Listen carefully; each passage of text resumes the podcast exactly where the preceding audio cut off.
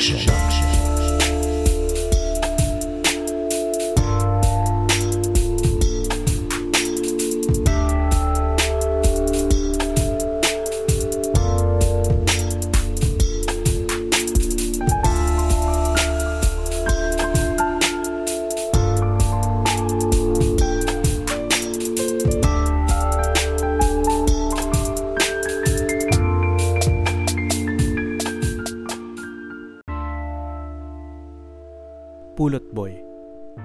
Ferdinand Pisigan Harin May mga pagkakataong sasadyain kong idaan ang motorsiklo ko sa isang lugar na tiyak kong nag-ambag sa paghulman ng aking pagkatao.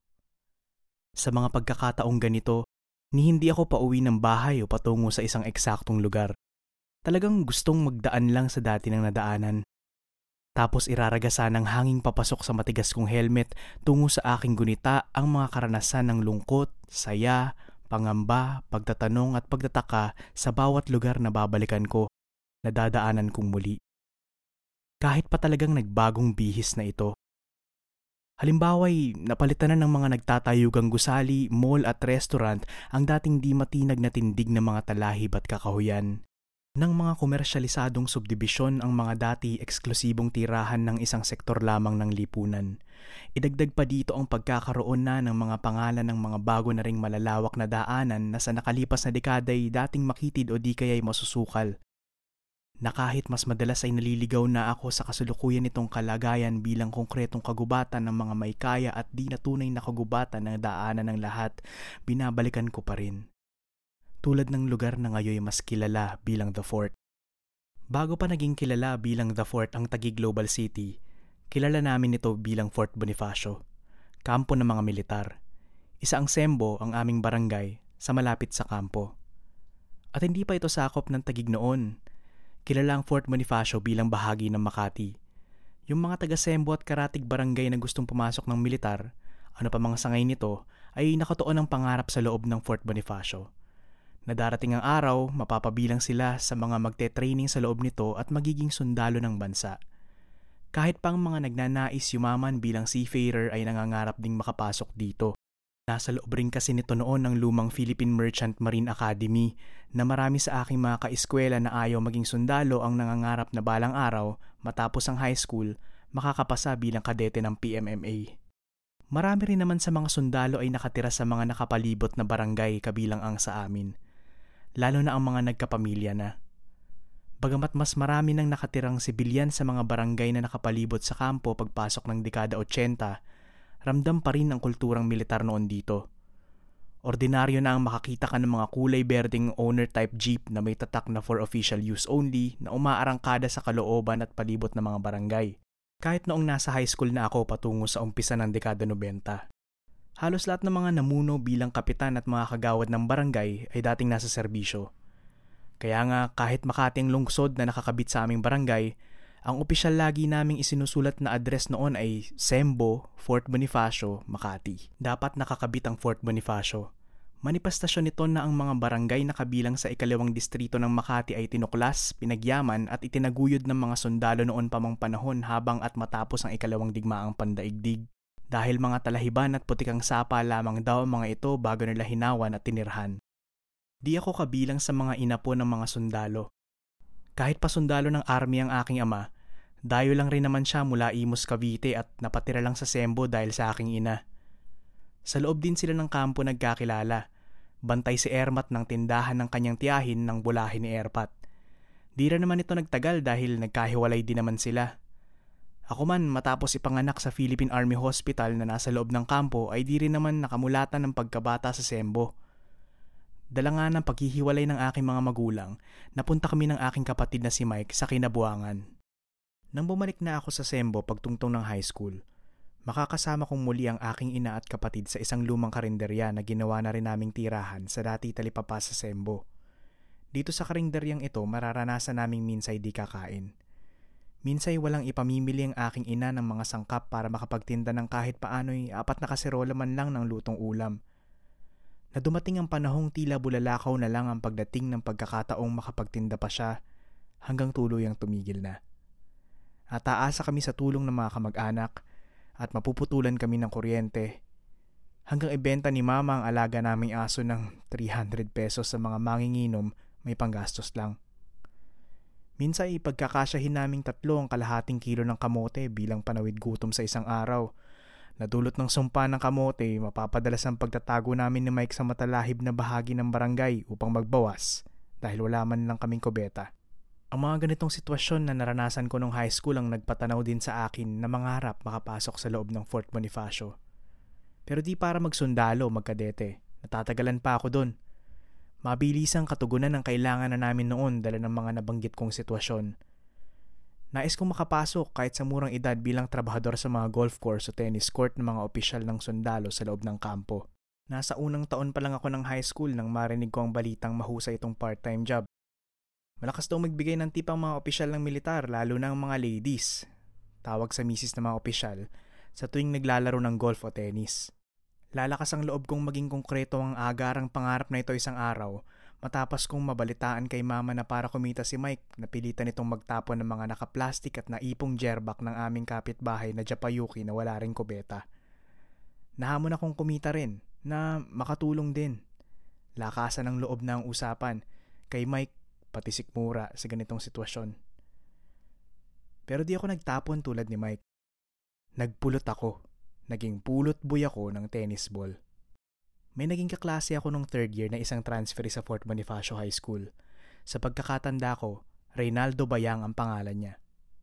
Mas tinatawag namin siyang Bayang. Naging malapit kong kaibigan kaya di ako nakikisama sa mga nang aasar sa kanya at palihim siyang tinatawag na tanggal ang letrang N sa Bayang. Saka ang mas natatandaan ko sa kanya ay ang malaki at buhay na buhay niyang nonal sa mukha. Pero mas magiging bahagi siya ng buhay ko nang malaman kong nakatira siya sa Juice Mag, isang exclusive officers village sa loob ng kampo. Tila malapit siyang kamag-anak o ampon na anak ng isang retiradong opisyal militar. At ang mahalaga, may koneksyon siya sa tennis court ng lugar at di ko pinalagpas ang pagkakataong ito. Nagpatulong ako sa kanya na makapasok bilang trabahador sa tennis court ng lugar. Sabi ko ay maari kong gawin ito sa hapon hanggang gabi sa tuwing matatapos ang klase ko sa bawat araw.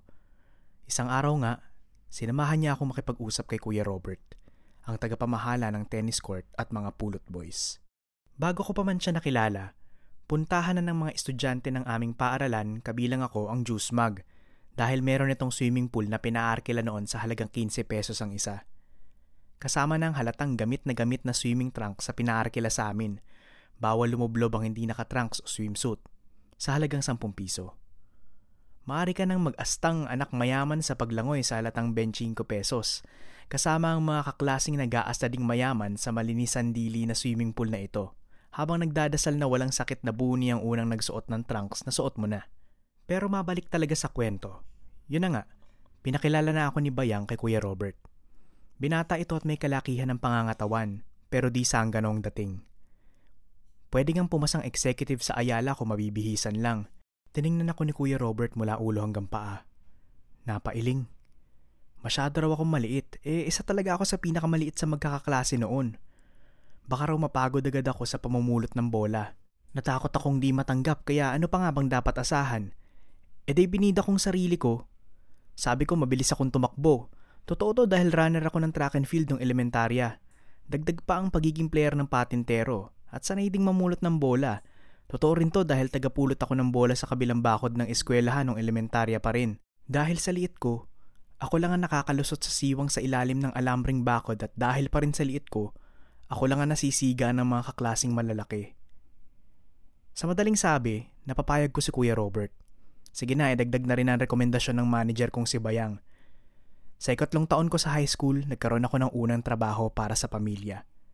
Part-time oo, pero trabaho pa rin. May kita ng Ferdy Boy. Magkano? 10 piso isang laro. Malaki na to sa tulad kong dalawang piso lang ang baon sa eskwelahan. Masarap-sarap na ang pagkaing mabibili pag sinipagan at makarami ng laro.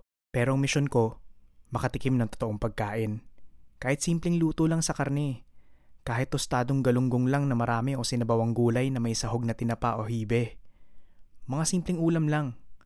Di naman ako nangangarap ng beef stroganoff noon na natitikman ko na paminsan-minsan ngayon tuwing may okasyon. Basta maalis lang sa dumadalas na kamoting pampautot, nang makapasok ako, panlabing dalawa na ako sa mga pulot boy. Matindi na ang kompetisyon. Wala rin kasi kaming ipinag-iba sa pag-aalok ng sarili sa tuwing nakikita naming may dumarating na kotse at bababa ng mga opisyal, ladies, at iba pang may kaya para maglaro ng tennis. Nandyang mag-uunahan kami para sumalubong sa kanila upang ipagbukas sila ng pintuan ng kotse o di kaya bitbitin namin ang kanilang mga gamit papasok ng tennis court. At nandyan ding punasan ng kanilang mga raketang gagamitin. Alokin silang magpabili ng soft drinks bago maglaro ang iba sa amin umi extra pa sa pagmamasahe ng kanilang noo nang walang bayad pati ang paghuhugas ng gulong ng kanilang kotse. Sa madaling salita, wala kaming ipinag-iba sa errand boys. Lahat ay gagawin namin para kung maglaro na sila, ang pinakamasipag, ang mapaglingkod, at madaling utusang boy ang kanilang ituturo bilang mapalad na pupulot ng kanilang mabango, berding-berde at may tamang tigas na tennis balls. Kung aalisin sa utak ang mga technical na termino, simple lang naman ang paglalaro ng tennis – Titiyakin lamang ng manlalaro na babagsak ang isinerve na bola sa kabilang bahagi ng net kung saan naroon ang kalaban at ang kalaban ay nakaposisyon ng di niya katapat. Dahil kung ang bola ay bumagsak sa bahaging katapat ng nag-serve, masisigawan ka ng umpire ang tagagabay sa laro ng fault. Magiging score ito ng kalaban. May mga manlalarong nais lamang ng 1 to 15 na puntos. Meron namang tila gusto ng tumira sa tennis court dahil ang nais na puntusan ay 1 to 21. Unang rounds pa lang ito Uulit ang puntusan sa ikalawang round at kung minalas na may tag-isang round na panalo ang magkakatunggali, magkakaroon pa ng ikatlong round o ang tinatawag na decision round. Para sa aming mga pulot boy, sobrang pagod na ito sa katatakbo at kapupulot idagdag pa dito na kamera na nag score Basta patuloy lang na napapalo ang bola pabalik sa kalaban at pasok lang sa limitasyon ng court ang bagsak ng bola, di makakapunto sa iyo ang kalaban. Sa pagiging pulot boy naman, bukod sa dapat mabilis kang tumakbo para pulutin ang bolang di nasalo ng hampas ng manlalaro, dapat marunong ka ring magbalik ng bola sa sino mang magsaserve sa pamamagitan ng isang talbog lang. Kahit pa gaano kalayo ang distansya ng pinulutan mo sa posisyon na magsaserve. Di ka pwedeng lumapit sa kanya. Isang talbog, dapat nasa kamay na niya ang bola. Siyempre, nung una, dami kong kapalpakan dito. Ilang beses akong pinagtawanan ng mga datihan ng pulot boy nandyang ibalik ko ang bola sa pamamagitan ng paglapit sa magsaserve. O kaya di ko ibalik dahil akala ko meron pang reserbang bola sa bulsa ang magsaserve. Minsay mapapagalitan ng manlalaro dahil di pala ako nakakapag-score at nawiling manood sa laro. Wala namang kasing formal training sa pagiging pulot boy. Kung di ka magtatanong sa datihang pulot boy, ang iba'y walang tiyagang sumagot, di mo malalaman kung paano. Kasi naman, nung araw na tinanggap ako ni Kuya Robert, sabi lang niya, Oh, Obserban mo muna sila, mamaya saalang ka na. Halos tatlumpong minuto lang yon, sumalang na ako na di pa talaga alam ang gagawin. Kalaunan nang minsan tanungin ko siya dahil naging malapit na ako sa kanya, malalaman kong estilo pala yun ni Kuya Robert sa lahat ng pulot boy na baguhan. Isa lang nang walang alam, matuto sa pagkakamali, naging epektibo naman sa akin. Dumating ang panahong nagkaroon ako ng mga suking manlalaro. At kahit ano pang gawing pagpapapogi ng mga kasama ko, ako talagang gusto nilang magpulot sa kanila. Kahit pahintayin nila ako na matapos sa kasulukuyan kong pinupulutan ng bola. Maraming naging dahilan. May mga manlalarong binilhan ko ng soft drinks ng paulit-ulit nang di ako nagrereklamo kahit paulit-ulit akong tumakbo papunta sa may kalayo ang tindahan at pabalik sa court. Minsan ang naglaro doon ng namayapang artistang si Nida Blanca. Ako ang naging tagapulot niya. Ang ganda niya kahit may edad na. Sa kanya ako unang na starstruck Binigyan pa nga niya ako ng 20 na tip dahil mabilis daw ako. May isang pagkakataon na sa sobrang lakas sa taas ng palo ng isang manlalarong sundalo, napunta at naipit ang bola sa pagitan ng kisaming bakal ng gym na laruan. Ang taas ng bola. Sino pa nga bang kukuha? Kabado kong inakyat ang bola. Walang problema sa pag-akyat, nagawa ko agad. Ang problema, ang pagtawid sa mga bakal patungo sa kinaroroonan ng bola. Malayo-layo din mula sa kinalalagyan ko pagkaakyat. Sa totoo lang, nanginginig ang buo kong pagkatao noon dahil di man lang nila ako tinanong kung may takot ba ako sa heights. Kung tinanong lang nila ako, sasagutin ko ng opo, oo, opo, oo, tunay, pexman, walang joke, talagang talagang talaga. At dahil nga di ako tinanong, inakyat at tinawid ko ang bola na palihim na nagdarasal na di ako matuksong tumingin sa ibaba. Tinutukan ko talaga ng tingin ng lintik na bola. At patagumpay kong itong nakuha at naibaba habang ang mga naglalaro ay pumapalakpak Sarap ng pakiramdam ko pagkatapos. Bukod sa ang pogi-pogi ko sa kanila, si Sundalong humampas nga nangako na kung gugustuhin ko raw mag-Air Force balang araw, irerekomenda niya ako. Natalo ko pang takot ko. Winner na winner ang pakiramdam ko ng araw na yon. Kaya mula nun, kapag nandun sila para maglaro, Sasabihin nila kay Kuya Robert na ang gusto nilang magpulot ay si masipag na bata o di kaya si mabait na bata. May diversyon din ako noon na sa mga oras na di nagpupulot at palagay na ang loob ko sa mga dating pinupulutan. Nakikipagkwentuhan ako sa kanila lalo sa mga ladies na matatanda na mahilig din naman magkwento. Interesado kasi ako malaman ng mga buhay-buhay nila. Madalas nilang sabihing may mga anak silang kaedad ko pero nag-aaral sa ibang bansa. Lihim ako naiinggit kapag naririnig ko ito. Lihim nga rin ako nangangarap, minsan na sana ampunin nila ako para maiahon ko ang inatang kapatid ko. Kahit di na mag-aral sa ibang bansa, basta may uniforme lang sa eskwelahan ng di iisang pares at makikinas na notebook at maraming ballpen, at higit sa lahat, laging may baon, masarap na baon.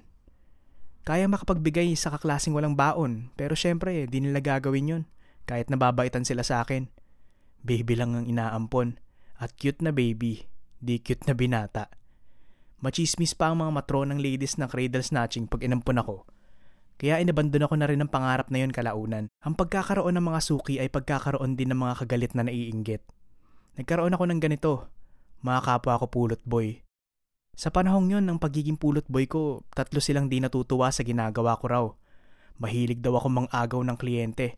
Pwede naman daw akong tumanggi kahit ako ang gusto para din naman kumita raw sila. Nakikipagkwentuhan pa raw ako para pumapil lang. Kung takot ako sa heights, di ako takot sa away. Kahit patatlo sila, kahit pa malalaki sila sa akin. Sabihin ng ginugutom ako, wag lang akong bibintangan ng kung ano-ano. Sinabi ko sa kanila na di pagpapel ang pakikipagkwentuhan ko kundi initiative. At ang pagiging mabilis at masipag ko ay effort. Sinabi ko rin kung mas pinipili nilang maging palagay sa kanila ang mga manlalaro kaysa pagtulog ng madalas, edi sana di sila nawawala ng kliyente. Pagkatapos nito ay hinamon ko na sila ng suntukan sa labas. Isa-isa lang. Sinabi kong di ko sila uurungan. Di ito natuloy dahil umawat na si Kuya Robert at pinagalitan kaming lahat. Di ko alam kung naiintindihan nilang salitang initiative at effort. Di naman sa pagpapababa ng tao, marami sa mga nakasama kong pulot boy doon ay di estudyante. Ang totoo, sa pagkakatanda ko ay ako lamang estudyante sa kanila. Karamihan sa kanila ay nagmula pa sa mga probinsya ng Visayas at Mindanao. Mga siksik ang pangangatawan at may matitigas na muscle na halatang batak sa trabaho sa probinsya. Matapang lang ako pero kung natuloy ang suntukan, Di ako may kalalagyan ako sa tatlo. Ilan sa kanila ay nangarap magsundalo kaya napunta sa Fort Bonifacio. Nagkulang sa height, bumagsak sa battery exam, napadpad sa juice mug para magpulot ng bola dahil ayaw nang bumalik sa mga pamilya sa probinsyang asang-asa na sundalo na sila dito sa Maynila. Hamak na matatanda sila kumpara sa akin. Ang ilan na may talagang tulad ko ring mahirap lang kaya nandon. Kami lang ni Paul ang taga Makati, ang Tagalog. Kaya kami lang madalas ang magkausap. Malapit din ang edad namin, pero di siya estudyante. Ulila na at nakikitira sa tsahin. Kailangan niya magpulot para makatulong sa malaking pamilya ng tsahin kundi paalasin siya sa bahay nito. Kung minsan kapag sa palagay niya ay maliit ang kinita niya, di siya uuwi sa tsahin at makikitulog na lang sa mga kasamahan namin na sa likod ng tennis court na nakatira. Marami sa mga taga-probinsyang pulot boy ay gumawa na ng maliit na tirahan dito, kakabit ng kay Kuya Robert, mula sa mga nalikom na tabla, yero, plywood at iba pang mapupulot sa ilang abandonado at sirang bahay militar sa paligid. Maayos naman ang kanilang pagkakagawa nito, yun nga lang dahil madami sila para silang sardinas. Dito nakikisiksik si Paul. Tuwing Sabado at Linggo, buong araw akong magpupulot boy. Sa tuwing namamahinga at kumakain, di kami naghihiwalay ni Paul.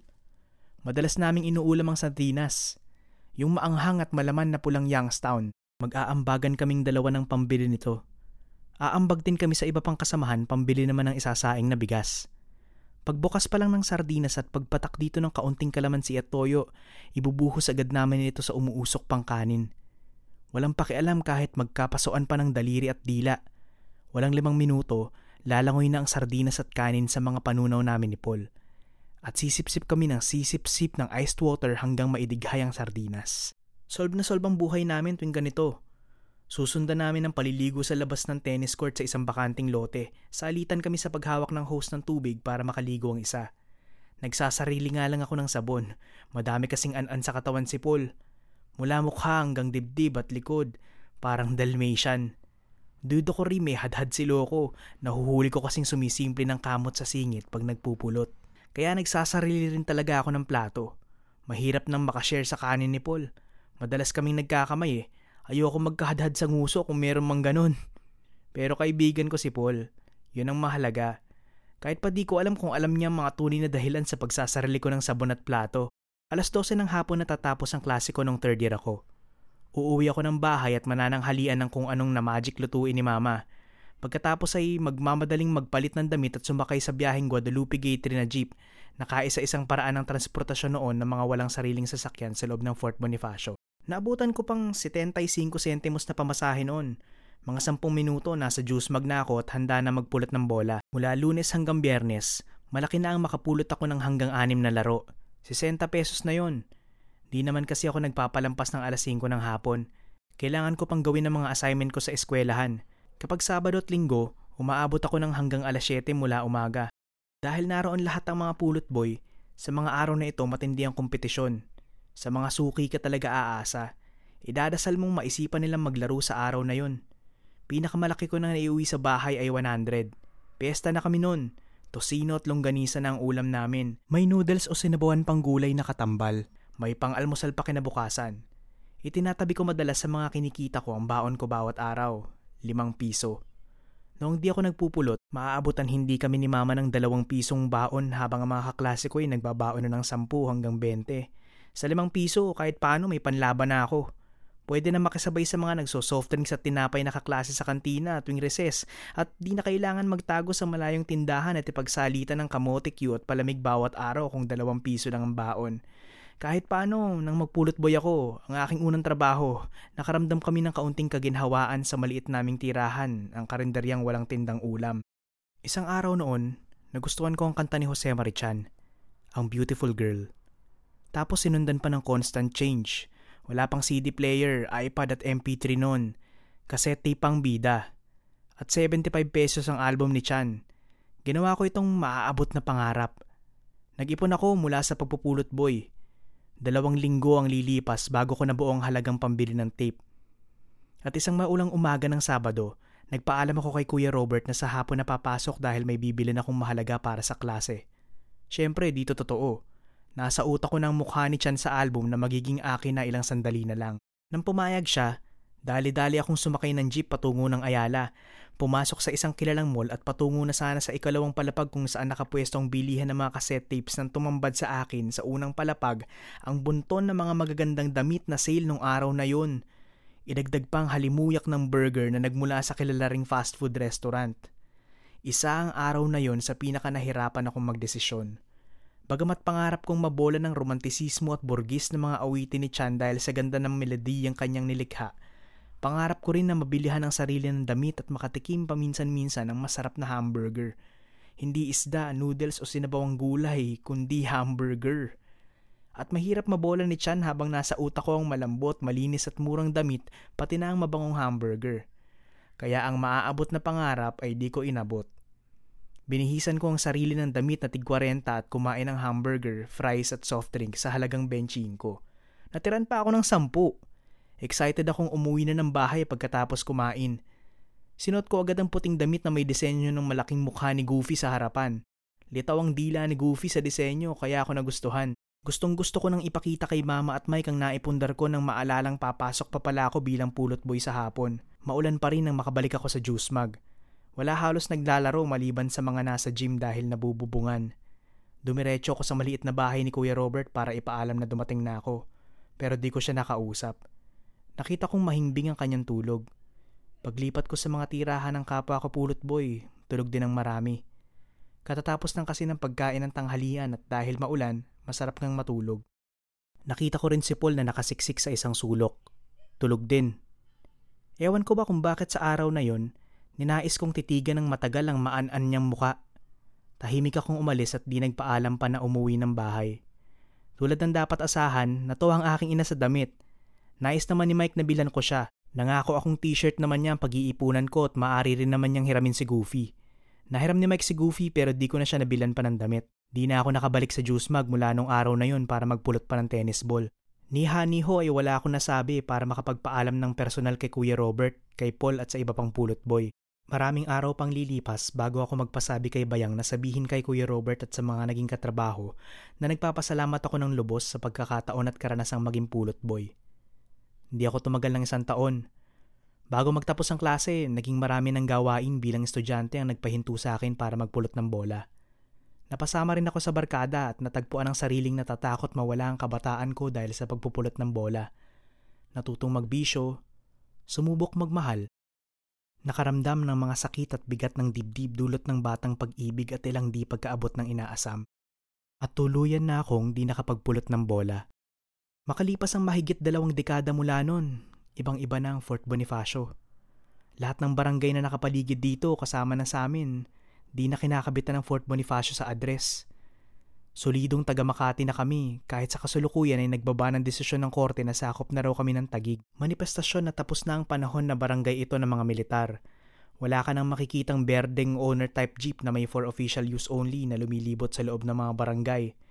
Ang dating kampo ng mga militar ay isa ng komersyalisadong lugar – Kabi-kabila ang mga nagtatayugang gusali ng mga negosyo, restaurant, mall, condominium, car shop, BPOs, function venues, at marami pang iba na bumura at nagbaon sa mga dating golf course at tennis court ng mga militar.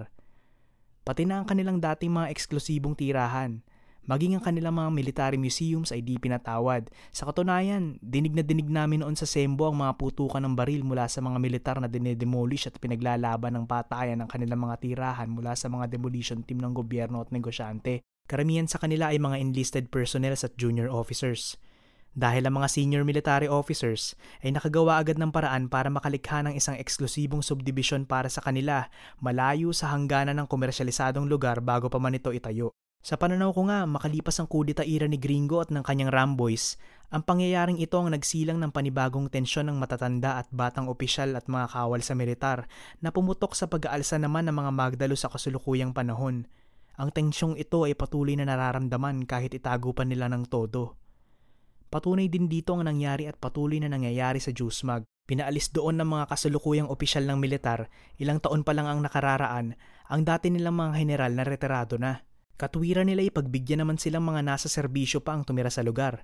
At ito raw ay lugar di para sa mga retirado na at nananatili lang doon dahil sa politikal na impluensya. Magiging malaki pa ang problema dahil sa kasulukuyan, inaangkin na ito ng komersyo na dudugtong sa The Fort. Pag nagkataon, wala nang sundalong makikinabang sa juice mug kahit patapat lang ito ng kanilang grandstand. Biktima rin sila ng land conversion ng gobyernong kanilang pinoprotektahan, ng kapitalismo ng mga negosyante politikong kanilang itinuturing na executive officers. Sa ganitong balita, nababalikan ko ang alaala ng pagiging pulot boy ko sa juice mug. Itinatanong ko rin sa sarili kung ano na ang nangyari sa aking mga naging kasama at nakausap doon at ano na ang mga buhay nila ngayon mula nung iwan ko sila. Kahit marami sa kanila ay di ko na matandaan ang mukha at pangalan. Nagkaasawa at anak kaya si Paul?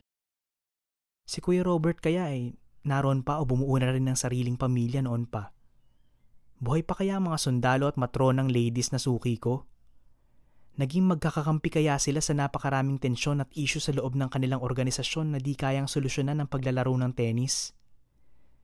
Naroroon pa rin kaya ang tennis court? Meron kaya sa mga dati kong nakasama hanggang ngayon ay patuloy na nagpupulot ng bola sa kabila ng pagtanda at pagkakaroon ng pamilya? O si Paul, Kuya Robert, at ang iba pang pulot boy ay patuloy pa ring biktima ng kahirapan dala ng pangangamkam ng komersyo sa lugar. Ang komersyong kahit kailan ay hindi nagpahalaga sa mga manggagawa nito. Mga tanong na di masasagot dahil di ko na nakita pa ang mga dapat sumagot. Natakpan na sila ng mga nagtatayugang gusali at malalawak na kalsada. Mas nakabibingi na ang ingay ng pagragasan ng mga pribadong sasakyan para marinig pa ang mga sagot mula sa talbog ng bola ng tenis. Sa mga pagkakataong dumadaan ako sa mga lugar na alam kong nag-ambag sa paghulma ng aking pagkatao, di lang naman simpleng pagdaan lamang ang aking ginagawa. Ang totoo, namumulot ako ng mga gunita, ng mga naranasang lungkot, saya, pangamba, pagtatanong o pagtataka. Ang mga karanasang ito ang humulma sa aking pagkatao, alam ko. At sa dalas ng paglalakbay ko ng ganito, at sa dami ng mga gunitang nais kong balikan at mahalin, sigurado kong mananatili akong pulot boy habang buhay. So ayan, uh, bago tayo magsimula, gusto ko munang kamustahin. Kamusta naman kayo? Okay lang. Ito, work from home nitong past week. Medyo busy lang sa work. Pero nasisingit naman yung mga passion sa buhay. Wow, charot. Ikaw, Will. Ako work from home since March ah, at katatapos nga lang nung klase. So wala akong ginagawa bukod sa mga reports, reports, mga grades, mga incomplete. ah, yun lang. Ah, August 24 pa yung pasukan, di ba? Dumarating naman yung mga ayuda. Dumarating, may mga ayuda pang dumadating. na hindi pa ako papalayasin iba- dito sa inuupahan ko. Parang yung iba ni Will galing na sa mga student, hindi na sa gobyerno ah. Hoy, sa dati kong students yun, hindi sa estudyante ko ngayon. Tsaka wala na nga kaming ah, klase. Ah, ano pa ba ginawa ko nitong mga nakaraang araw? Ah, naglinis, himala, naglinis-linis. Kasi nga, Diyos ko, ewan ko kung ano mangyayari sa atin. Na-extend na naman yung ano eh, GCQ pa rin tayo, di ba? Hanggang July 15. Correct. Yes, ang taas pa rin ng cases eh. At napakarami mga isyong panlipunan. Ikaw, Casey, anong ginawa mo? Ang daya mo ah. Marami, tulad ng mga artwork para sa ano, sa Lit Junction. Sa, sa Lit Junction. Umiikot yung buhay ko sa Lit Junction. Full time na Full-time ako. na. Full time na, oo. Yan, yun. Pero at least meron tayong time para makapag-podcast sa kabila ng lahat. So, ano guys, okay? Start na natin? Okay. Game. So, ayun nga, ah, magandang gabi ulit sa lahat at welcome sa episode 3 ng Lit Junction. Ah, maraming salamat po sa mga nakinig sa aming episode 1 and 2 para sa Lorenzo ni Sir Chuck Berry Pascual at lalaki sa balumbalunan ni Jacob ni Ma'am Mayet Bayuga ah, nitong huling linggo ng Hunyo at unang linggo ng Hulyo. Hoy Casey, buti nga at tatlong episode na pala tayo. Ang bilis, July na agad. So, ngayong gabi, ano ba yung talakayan natin? Ah, nung unang dalawang episode, may kling kwento tayo. Ngayon naman ay sanaysay. Ah, ito nga yung pulot boy ni Sir Ferdinand Harin mula sa librong Anim na Sabado ng Beyblade na inilathala ng Viz Print noong 2013 ang pag-uusapan natin. Okay, sige. Ah, so sa libro na yan, syempre may mga iba pang sanaysay. Nabasa ko rin dyan yung Nyog, yung uh, De Paul Pisigan Band, tsaka syempre yung pinakasikat na anim na Sabado ng Beyblade. Kayo ba? Tama kay Eugene, pinakasikat nga yung anim na Sabado ng Beyblade kasi bukod sa ah, nalathala yun sa ilang mga textbook, formal din itong naging babasahin bilang bahagi ng curriculum sa high school. Ah, yan din yung mga una kong nabasa. Nyog, Anim na Sabado ng Beyblade. Ah, ako hindi ako nagkakamali, itong Anim na Sabado ng Beyblade, ito yung sanaysay niya, isa sa mga sanaysay niya na nagwagi sa Palangka Awards. Sige, ah, pag-usapan natin ngayon tong pulot boy. Ah, kayo, naging pulot boy ba kayo o may iba ba kayong kaparehong karanasan? Umamin kayo. Interesting experience, pero ako hindi eh. Ikaw kasi Will. Ako, wish ko lang no, pero parang somehow, kasi nga 'di ba sa Pasay ako, joke lang, pero yung kaklase ko nung high school, siya, ah, kaibigan ko, nung fourth year, ah, hindi mismo ako yung naging bullet boy. Okay, sige. Ah, ako muna. Ah, sa simula, ah, nadala agad ako ng may akda sa lugar na sinasabi niya. At importante na maayos niyang nailatag kung ano itong lugar na gusto niyang ipakilala sa atin o ipakita. Importante ito dahil nga sinabi niya na isa ito sa nag-ambag at naghulma ng sa pagkatao niya ngayon. Oo nga eh, at dahil sa saraysay ito, bukas na bukas yung may akda sa isang yugto ng buhay niyang naging mahalagang tuntungan kalaunan sa kanyang pagtanda. Ganito yung gusto kong balikan eh. Ah, sa pagtanda ko, kasi nga tumatanda na tayo, may nat- matutungtungan pala ako. Sana. At sana sa ganitong malikhaing paraan ko na itatala at napapahayag yung mga mahalagang karanasan kong yon. Will, mukhang relate na relate ah. Oo nga, medyo. Kasi nga, di ba dati, sa airbase eh, doon ako nag-aral, doon ako dati sa Pasay, sa may labas ng William Moore, sa may Maricaban.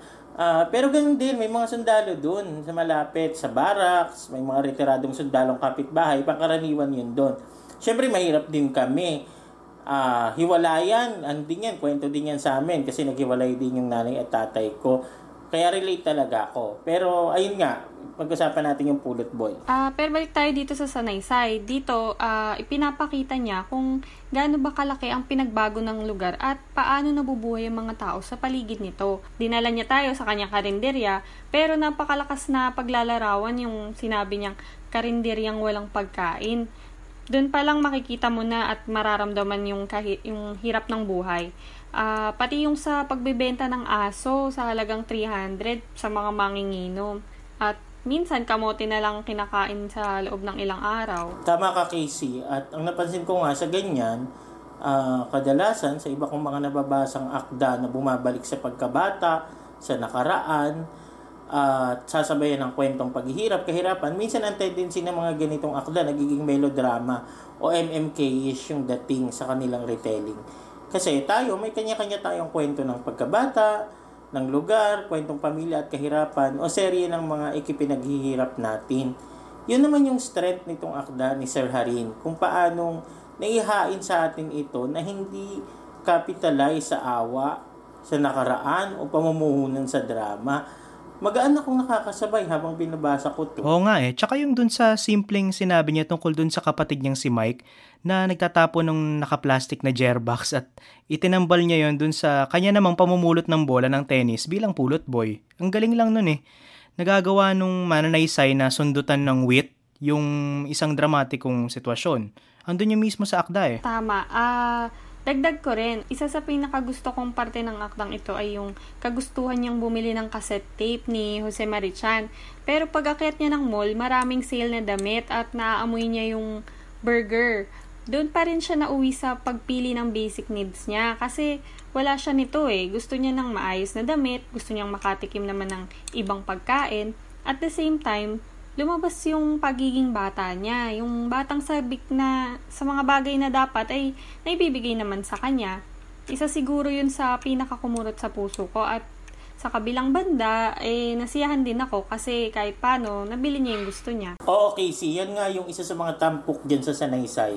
Yung pangangailangan tugunan, ang basic need, yung mag-survive yung tao at makatulong sa pamilya. Kaya siya naging pulot boy. Hindi pagkabata niya naman at yung kanyang kabataan. May turn around sa buhay, kailangan yun eh. Pause, then, nandito na ako ngayon. Okay yung ginagawa ko. Ang tanong, until when? Kaya biglang drop the ball, hinto sa pagpupulot boy. Kasi may school ka pa rin eh. May barkada ka pa. May buhay ka sa labas ng trabaho mo o sa racket mo, part-time o full-time. Mahirap yan ha. Naalala ko nga yung kaklase kong pulot boy din. Sinasabi ko kanina nung high school, si Jervy. Kung nakikinig ka man, ah, hello sa'yo.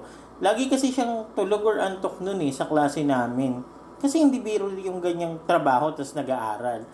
Ganyan din yung trabaho niya noon. Golf naman sa Villamor. Pero ngayon mayaman na yan eh. Sa real estate siya nagtatrabaho. Di na siya pulot boy ngayon. Again, sa Sanaysay, minsan ganun eh. Ah, minsan, kahit pakiramdam natin, ah, we're having the best of our time, hahanapin mo pa rin. Saan pa ba at ano pa bang ikakaangat natin sa buhay? Kung sa racket, diskarte, o sa sitwasyon natin sa kasalukuyan, ano pa bang ibang gusto at pwede nating gawin? Oo eh. Tsaka yun nga yung, yung gutom nga yung nagtulak sa kanya para naman dumiskarte at matutong dumiskarte. Simple lang naman yung pangarap niya dito. Makatikim ng totoong pagkain. Nakakalungkot isipin eh, 'di ba, na yung ah, basic needs nga na ah, ng tao tulad ng pagkain kailangan pang pangarapin ng iba. Na dapat naman sana lahat naman ng tao nakakatanggap nun.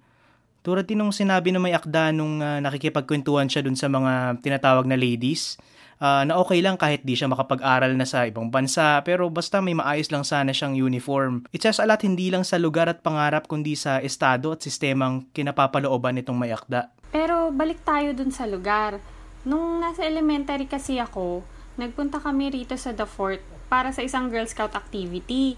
Ang naabutan ko na dito noon, ah, sa pagkakantanda ko, ay isang malawak na espasyo na wala pang kalaman-laman. Sobrang init pa nga nun dahil wala ng mga puno, puro lupa lang. Ang naalala ko lang din, maraming nagpapalipad ng saranggola, pero di ko na ata naabutan noong isa pa siyang kampo.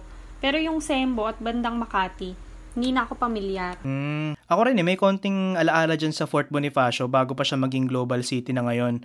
Sa Department of Energy kasi nagtatrabaho yung mga magulang ko eh, na nasa gitna ng BGC ngayon at dati, andun din sa paloob ng mga, mga iba't ibang kampo ron sa loob ng fort. Uh, yun nga lang, uh, yun na lang yung naiwang mababang building dun ngayon. Karamihan kasi kung di man lahat ang tataas na talaga. Tapos, nung sinasama ako na ni mama sa office, mga mid uh, to late 90s siguro yon wala pa yung mga matataas na building. Tsaka, totoo yun, Casey, naalala ko nga yung puro lupa lang. At tsaka yung talaga naalala ko nun, napakamaalikabok kapag uh, nag-jeep kami papunta ron sa, sa DOE. Pero, nag-uumpisa na nun eh, yung privatization ng mga lupa doon nung panahon ni Ramos. Pero, bago raw yun, dati raw maganda doon eh, parang probinsya. Tapos, uh, may time din na tumira naman kami sandali sa Pembo, mga late 2000s naman yon nung nasa college ako tanda ko marami pa rin doon na mga nakatira na kamag-anak eh, mga uh, nasa military. Pero halo-halo na rin kasi yung mga tao doon. Tapos, nung time naman na tumira kami malapit sa may gate 3, nasasakyan ko yung jeep na yun eh, from uh, Guadalupe to gate 3. Tapos nadadaanan ko rin yung juice mug. Kaso ngayon, uh, recently wala na rin yung juice mug. McKinley West na yun, tsaka punong-puno na ng malalaking building, tsaka mga call center parang ano eh, parang bilis-bilis ng pangyayari sa BGC. Maya-maya may bagong property na itatayo, bagong daan na gagawin, parang nakakaligaw.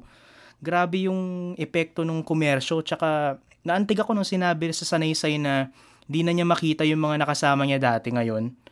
Natatakpan na ng malalaking building at kalsada, parang unti-unting tinatakpan ng makabagong panahon at komersyo, yung mga alaalang yon At bilang manunulat, kailangan yun pulutin. Pero eto, si Will, taga Makati to, baka alam niya yung mga Sembo, tsaka pa, iba pang mga Embo dun sa lugar. Hoy, sabi ko sa inyo, taga Pasay nga ako eh, full-blooded. Naglalagalag lang ako dito sa Makati. Kailan ko nga lang dinalaman na distrito pala ata to.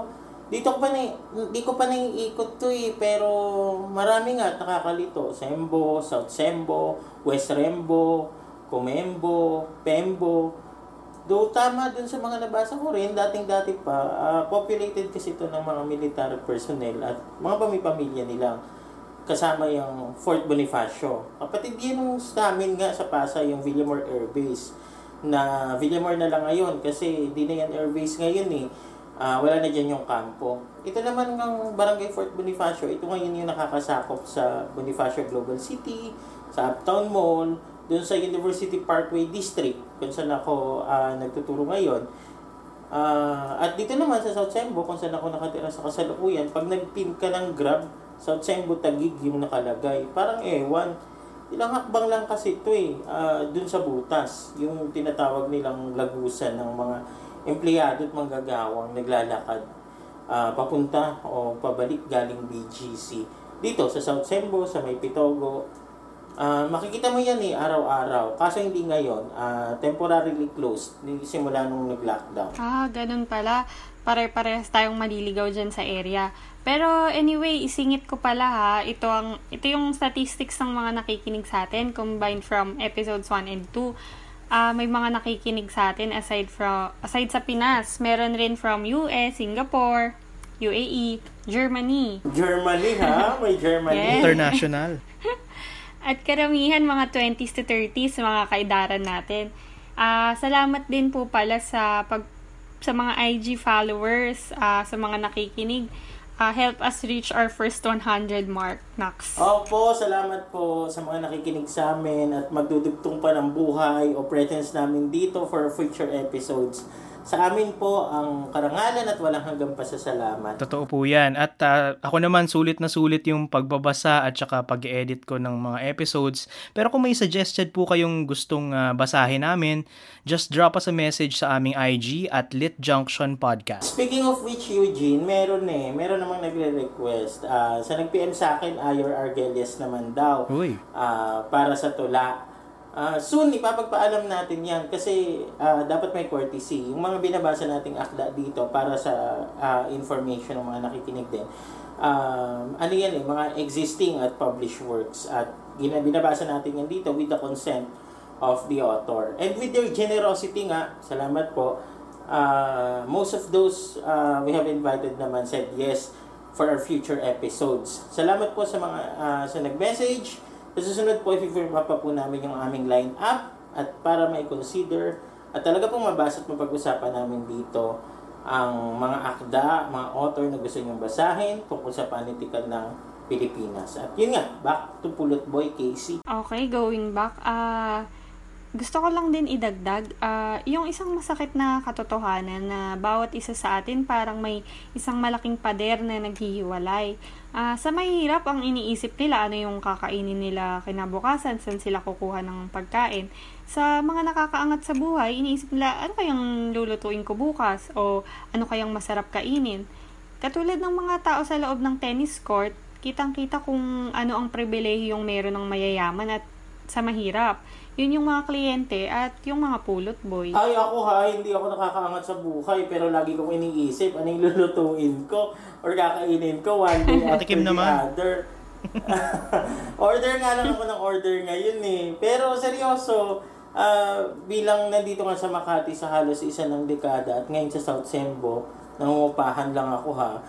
Ah, maganda yung sinasabi ng may akda dun sa ugnayan ng buhay militar at sibilyan na mayroon sa isang komunidad. Kasi kakaibang experience din yon Sa akin, personal, bilang ah, lumaki na ganon, ganon yung environment din. Katulad, at itong agawan ng teritoryo sa Taguig at Makati, yung particular yung Fort Bonifacio, politika at pera yan eh. Kahit sabihin mo pang matagal lang na desisyon na ng korte yan.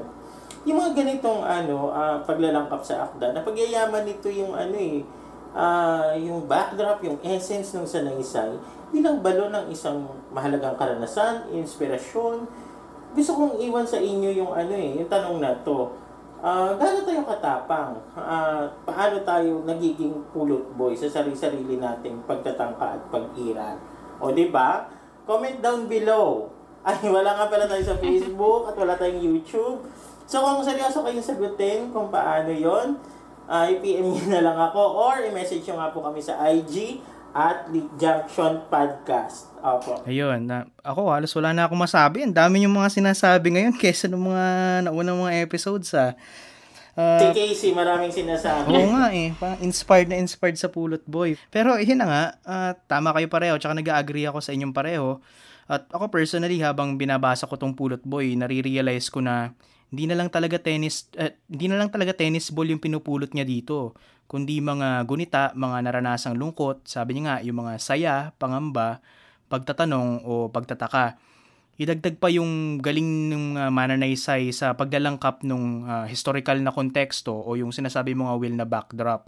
At bilang essayist, di siya nahihiya at matapang nga siyang ipinapahayag yung take at posisyon niya kahit subtle lang dun sa mga issue kung bakit naging ganoon yung pagkahulma hindi lang ng sarili niya, kundi ng lugar na ginalawan at pinanatilihan niya dati. At bilang manunulat nga, o kahit hindi, kahit bilang mamamayan na lang, tingin ko kailangan din nating maging pulot boy eh, para buuin yung sarili natin sa harap nitong mga umiinog na politikal at ekonomikong sistema, lalo na sa panahon ngayon, di ba? Yun. So, ewan ko kung agree kayo doon. Uh, junk terror bill na ba? Siyempre, junk. Junk na. ayun, ayun. Ayun, so kung wala na, mukhang, ewan ko, dito na siguro magtatapos ang uh, Up. ating episode. Wait lang, may pahabol pa Eugene. Ah, Oh, mm. maraming salamat po pala sa mga nag-follow sa aming sa Spotify at Apple Podcast. Pati po sa mga laging nagtatanong kung kailan ba yung next episode. Nakakataba po ng puso. Ah, patuloy lang po kayo sa pagfa-follow, share at pakikinig every Sunday ah 8 p.m. Tapos may announcement pa ata si Will. Oo, ah, ang announcement ko ito ah, kanina bago tayo nag-record nga nitong episode. Yung una yung kinakain kong chicharon, ah, bigay yun sa atin eh, sa Lake Junction Podcast ng Hungry Titas. Kaso nakalimutan ko sabihin at kinain ko na dahil sa akin binadala. Wow ha, hindi nakarating doon, sa amin. Sa susunod, bukod doon, ah, bago ko makalimutan, ah, bukod sa magiging guest natin si ah, Sir Harin soon, ah, kasi nga pandemic ngayon, at saka si Sir Harin ngayon ay nasa UP Visayas, meron sila sa UP Visayas Division of Humanities ng College of Arts and Sciences na literature webinar series. Libre yon via Zoom para sa mga guro mag-aaral at mga interesado sa panitikan. Pamagat nitong webinar ay Pandemya Digital Scenes and Alternative Readings Yung webinar ay sa July 28, 10 a.m. ang simula nito. Kasama rito si na Mr. Noel G. De Leon para sa kanyang paksang pag-unawa sa panlit o pandemic literature, ang panitikan sa at SOCMED, at si Sir Ferdinand Harin para naman sa maraming dapat sabihin ang salita at paglikha sa panahon ng pandemya. Limited slots ito, so click and register if open pa ito sa ngayon. Uh, ako nag-register na ako dyan. Then, ilo-launch kasi ng UST Publishing House this September 2020 ang prequel, yes, prequel, hindi sequel, ng anim na Sabado ng Beyblade. Wow. Yung tangke. Uh, yes, tangke yung uh, pamagat nito. Bali, dual launch ito. Kasi yung reprint ng anim na Sabado ng Beyblade ay under UST Publishing na rin. So, ayun nga, get your copy soon from UST Publishing or kay Surfers mismo. Ayun, ah, uh, ang dami talagang webinar ngayon and good thing that it's free. And yes, marami tayong gustong sabihin at interesting yung pandemic literature. July 21 din, uh, National Children's Book Day. Share ko lang din, Will. Uh, magpakita ka sa launch ng tangke. Kung magkakaroon man ng physical launch. oh, pero ang galing nun, ano, ang galing nun dual launch. Maganda yan. Tsaka congratulations in advance kay uh, Sir Ferd Sarin. Uh, so, paano? Baka baka kita-kits lang tayo siguro sa UST soon. Yes. Uh, attend din ako ng webinar kung open pa yan. Try ko rin mag-register. Okay? So, for now, siguro yun na muna. Salamat ulit uh, Sir Ferd sa pagpapahiram ng akda at uh, dito na siguro nagtatapos ang ating episode 3. See you soon po ulit sa susunod na linggo para sa aming next episode. So, paalam po sa inyo lahat. Thank you po. Salamat. Magandang gabi. Thank you.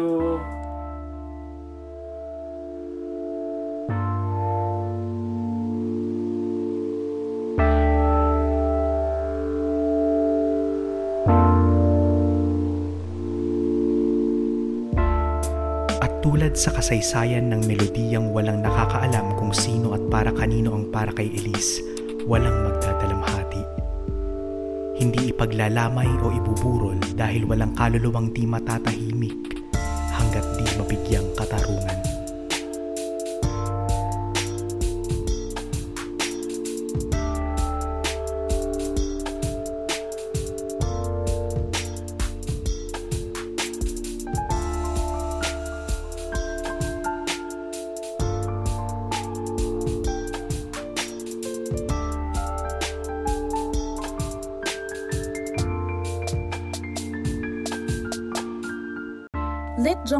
Podcast 2020 is brought to you by The Escaping Chaos Productions with Eugene Soyosa as host and editor, Casey Victoria as co host and producer, and Wilmar Pake III as writer and associate producer. For comments, feedback, and podcast collaboration, email the group via lit.junction2020 at gmail.com.